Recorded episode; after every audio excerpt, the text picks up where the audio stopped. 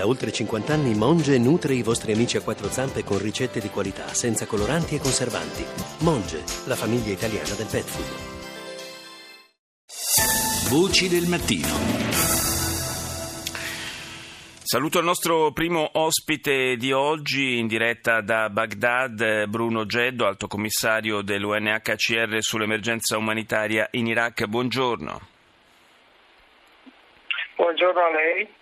Eh, come avrete sentito c'è un certo ritardo fisiologico nella comunicazione per cui inevitabilmente ci saranno eh, dei silenzi durante questa intervista. Eh, a Bruno Geddo chiedo eh, com'è la situazione in questo momento eh, intorno a Fallujah, la città, eh, lo sappiamo, è teatro ormai da diverso tempo di una offensiva eh, molto, molto, violenta, molto forte da parte delle truppe eh, governative irachene e la preoccupazione eh, per le conseguenze sul piano umanitario naturalmente è molto forte. Sì, eh, sul piano militare le informazioni che riceviamo sono che eh, le truppe governative hanno preso più del 50% della città, eh, come lei avrà sentito, hanno preso il quartiere amministrativo e l'ospedale eh, eh, due giorni fa, però restano ancora quattro settori nei quali non, hanno, non sono ancora riusciti a consolidare il controllo. Eh, tra il 16 e il 18 maggio ci sono state delle scene apocalittiche quando il corridoio eh, di 15 km per arrivare a una una, un punto della strada in cui eh, le, i veicoli del governo potevano, potevano raccoglierli, eh, ci sono state in tre giorni 10.000 famiglie, 60.000 persone che hanno percorso 15 km a piedi uscendo dalla città in uno stato di disperazione totale.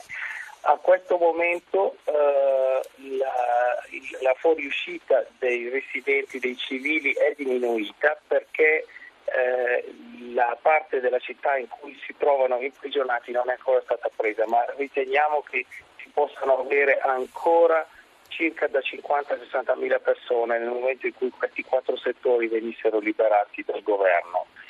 La, il loro stato fisico e mentale è prostrato, sono completamente traumatizzati e fisicamente esausti perché hanno vissuto in, in uno stato di assedio per sei mesi con grosse difficoltà per trovare cibo, medicinali, acqua, eh, latte per i bambini e eh, il numero elevatissimo, 60.000 persone in tre giorni, eh, ha reso anche la risposta molto difficile. Naturalmente, cui, naturalmente. Eh, questo... di persone hanno dormito all'aperto. È comprensibile che sia davvero difficile gestire un, un flusso di profughi di queste dimensioni. Tra l'altro, eh, almeno stando a quanto riportano le agenzie, fra le persone che sono eh, fuggite da Fallujah ci sono anche alcune centinaia di donne yazide, è così?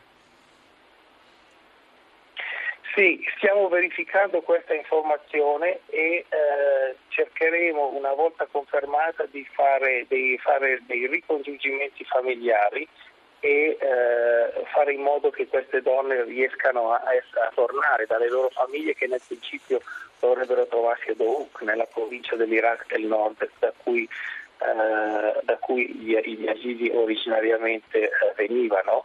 Effettivamente se queste informazioni fossero confermate sarebbe una, una, novità importantissima perché come lei sa migliaia di donne yazide erano state rese schiave dopo che la loro uh, montagna sacra di Sinjar era stata presa nel giugno del 2014 dallo Stato islamico.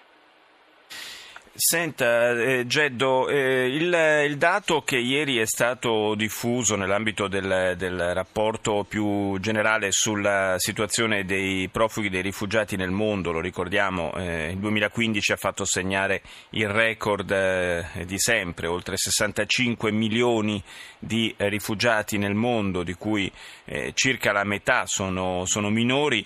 E, beh, il, dato, il, dato, relativo agli sfollati interni in Iraq eh, è notevole, è davvero impressionante, quasi 4 milioni e mezzo di persone, insomma è praticamente un paese messo sottosopra. Sì, è un paese che è messo sottosopra, è un paese che ha vissuto in uno stato di guerra praticamente dal 1982. La prima guerra uh, in Iraq è stata la guerra tra Iran e Iraq, uh, dichiarata all'epoca da Saddam Hussein tra l'82 e l'88, poi la prima guerra del Golfo nel 91 la seconda guerra del Golfo nel 2003.